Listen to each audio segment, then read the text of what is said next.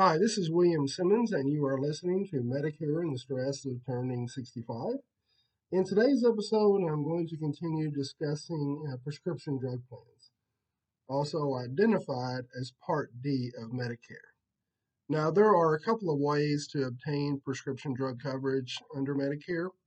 Um, you can purchase what is known as a standalone prescription drug plan, and that is a plan that strictly covers prescription medications or you can purchase a Medicare Advantage plan that will uh, consist or uh, have a Part D plan as part of it. Uh, but today, I really, uh, getting past that basic, I wanted to talk about um, the formularies. Now, the formulary uh, for a prescription drug plan is essentially the medications that the plan covers. Now, if you think about the many different Part D plans that we have in this area, kind of speaking about North Alabama, there are over 30 standalone prescription drug plans. And the premiums range anywhere from 15 approximately $15 a month to $130 a month. And as you would expect, the $15 plan will not cover the same number of medications that the $130 plan will cover uh, probably not the same number of medications nor the number of brand name medications.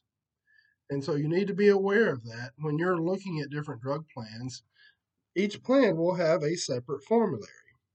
Now, here's an example that is very common. Uh, let's look at insulin. Uh, many people have insulin medications, but some companies they will cover Novolog, and then another company will cover Humalog. So they're both insulins, however, they are manufactured by different companies. But one company will cover one medication, the other company, another company will cover another. And as you see, there are variances and differences in um, for each plan. That's why you can't say that one there is one size that fits all when it comes to the prescription drug plans because the formularies are different and you certainly want to make sure that the medications that you're taking are covered by the formulary for the plan that you select. If not, you can certainly make a mistake and end up uh, being out of pocket a lot more money uh, if you if your plan if the plan covered your medications. So this is William Simmons with Medicare and the Stress of Turning 65, talking about formularies for prescription drug plans. If you have questions about that, certainly you can contact me at 256 425 8614 or uh, through my website, which is uh, MedicareStrategiesUSA.com. Thank you and have a great day.